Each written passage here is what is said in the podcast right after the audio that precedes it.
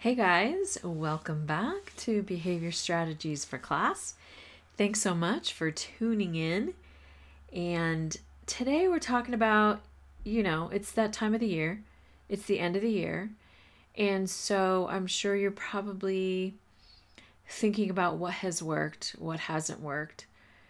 And if you haven't done that yet, hopefully you'll be able to take a little bit of time to do that and see what behavior strategies are working for your students. Which ones don't seem to be working? Or are there new ones that you need to try? So that's what we'll be discussing today. So I'm so glad you're here. So listen in to today's episode.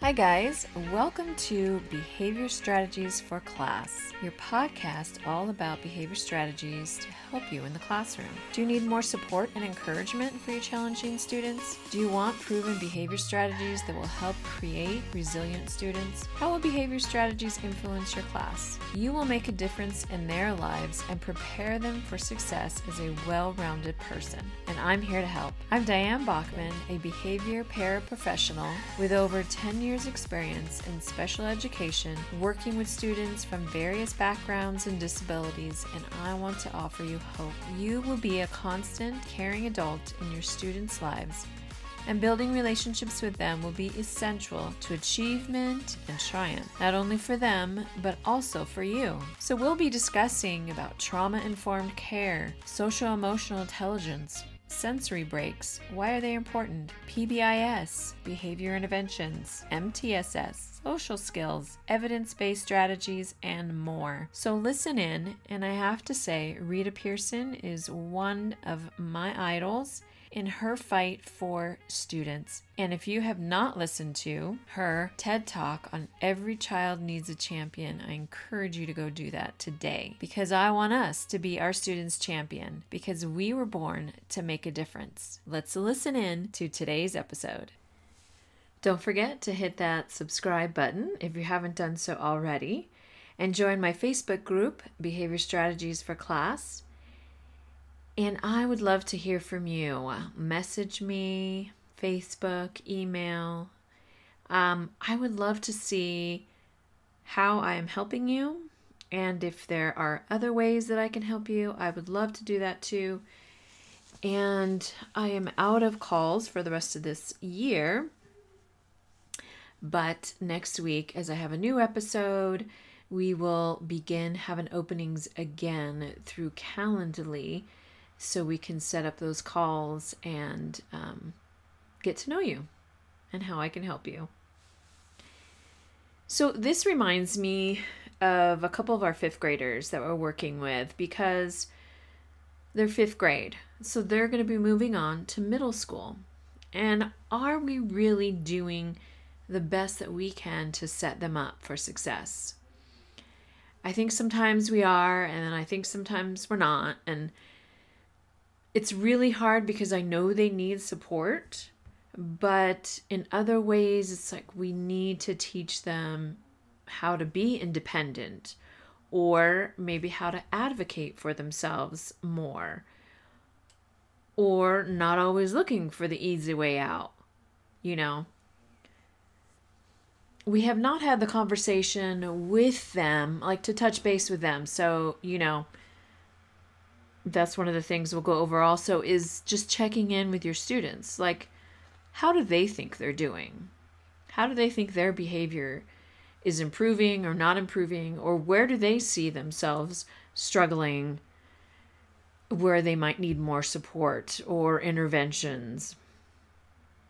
And obviously, with the littles, I don't know if they'll be able to really articulate that, but I think definitely with our older students, that they would be able to articulate that to some extent.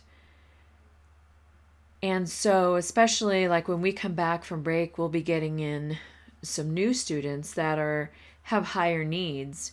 So our fifth graders are definitely going to have to have more independence whether they like it or not because we're going to have to be working more with our the little ones and getting them situated in school and what their schedule is going to look like. But just reviewing some strategies. Like I think of one of our students, he definitely does not do well. Like if you return his yelling and anger at him, because it's our natural instinct to to respond the way they are responding to us. You know, if he's yelling at me, it's really easy for me to yell back to him. But that's not what they need because I feel like that's all they get at home. So sometimes it's just a recheck, even for myself. Okay, did I respond the right way? You know, was I calm when he's cussing me out or yelling at me or, you know, whatever? How am I responding? So again, is that working? So for me, it's also looking at my behavior and how has my behavior been? Can I improve on my behavior and the way I respond to their behavior? I think sometimes it is hard to look at ourselves and see that we sometimes do make mistakes, even though we are the adult, we are the one they're guiding. But obviously, we're human and we're going to make mistakes as well. But I think overall, just being able to look and see your students and maybe in some ways at the beginning of the year they were struggling you know maybe shouting out you know when you're trying to teach has that gotten any better by either giving consequence or maybe giving positive reinforcement or maybe you know, did they have to take a timeout or just go sit in the sensory room or the sensory corner or I don't know, something? Has that improved for your students? Are their behaviors still the same? Now, granted, like I said in the previous uh, podcast, because we were coming to a break and the holidays it is sometimes a very emotional time for some of your students. And so, some of the students that normally don't have behaviors, those kind of spike up at that time. So, I wouldn't necessarily say if you're reviewing to look at maybe the last two weeks of school before break, but like from the beginning of the school year until now do you see improvements? You know, maybe with the students' anger, have they learned how to self soothe? Are they, you know, taking deep breaths? Do they just get out their fidget? Are the fidgets helping them, other students, focus when they need to be? Or is it more of a distraction? Do we need, you know, do you need to get something else to help them focus, but still keep that sensory and you know, I watch some of these students and they are definitely moving like the whole entire time. Like they just can't sit still. So helping them to have some way to get them to focus even when their bodies are moving so much. So those are some of the ways that we've kind of talked about and looked at with our students what behavior strategies are working for them and which ones are not and where can we insert some other strategies to help them. So, like I said, a few things to go over today, like a, what I was just talking about, what strategies have worked. Have the positive reinforcements worked? Have keeping track of those behaviors helped? Giving the student a check in with another adult maybe the AP or maybe the counselor or maybe another para or somebody in the school that has the time to check in with your students. Does that help them? Um, again, the fidgets helping are they distracting? Are they able to stand and listen to you while you're giving the lesson? Are they still getting angry when they get frustrated? you know, just looking at overall what strategies have helped them and worked with them. So the second would be do your students need more interventions? And that's part of the strategies as well, like giving a positive reinforcement. Or again, is the behavior happening during math group? You know, do they need more interventions and support for math? Or is it during reading or writing? Or is it just group time and trying to get them to have those social skills to be able to interact and work on a project together? So, looking at all of those things, what is working? What can be tweaked to be even better than what's working right now? And then the third, like I said, is ask your students, if you're able to, on how they think they're doing. Do they think they need more support? And I'm not saying like we have to give it, yeah, I want you to do my writing for me. You know, like I've said before, some of our fifth graders have said that. You do the writing. I'm not good at writing. Okay, well, you're not going to get better if you don't do your writing. In your fifth grade, nobody's going to be doing it for you when you're in middle school. So, those little things, I mean, obviously, he wants more support because they struggle with writing. They've kind of missed a lot of that growth and teaching because when they were younger, they had so many behaviors that affected their academics because of the trauma and other things going on with them. So now they're still trying to play catch up and they're in fifth grade already.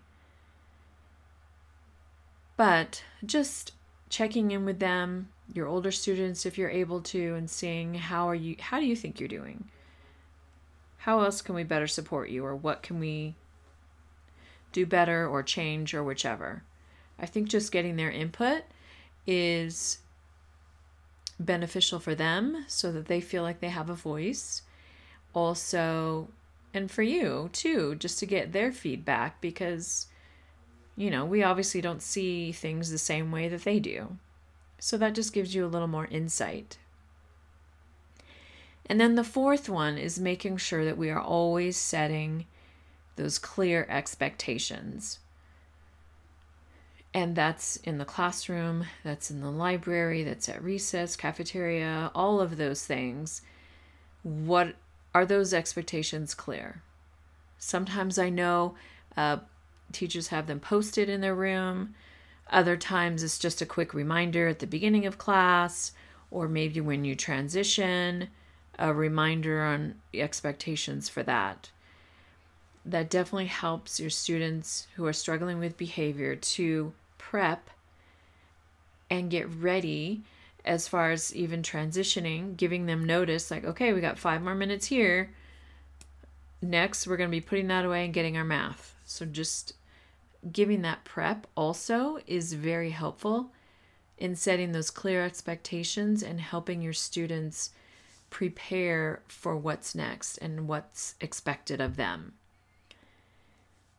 So I hope these were helpful for you to just think about in what behavior strategies are working for you and your students. So, again, what strategies are working or not working? Um, number two, do your students need more interventions? Number three, if you're able to, ask your students how do they think they're doing? And number four is making sure you always have those clear expectations and giving students that time for transition as well. So they know what to expect. They know they only have a couple more minutes to finish their reading or writing or their math, and then they're going to transition to whatever's next. I think just having that prep time cuts down on the frustration in which their behaviors sometimes escalate because when they don't know what's going on and people are running around or they're pulling out books or they're not putting out books or they're grabbing their and our students do a lot of transitions in between classrooms and things like that just giving them those clear expectations the the prep before we transition will really help in cutting down on their behaviors disrupt disruptive behaviors as you continue to teach. So, I want to say thanks so much for listening and just remind you to take that time to review those behavior strategies that may or may not be working And I do hope that you are still on break and you are getting some time to refresh and recharge and be ready to go when we come back because your hard work is very much appreciated. You are changing lives and your students need you. Thanks so much. Hit that subscribe button, join my Facebook group, and I will see you next week. Thanks so much for listening. I truly appreciate you all, and I pray that I've inspired and encouraged you today.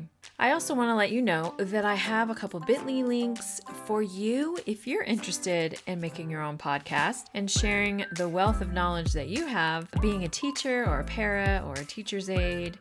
Uh, anybody in the education system, I'm sure you have a lot to share.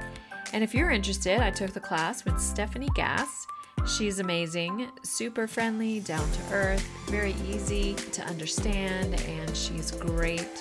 So I have a bit.ly link for you uh, for Podcast Pro University is where I learned how to do this. And that is bit.ly slash behavior PPU, the number four, and you, as in the letter U.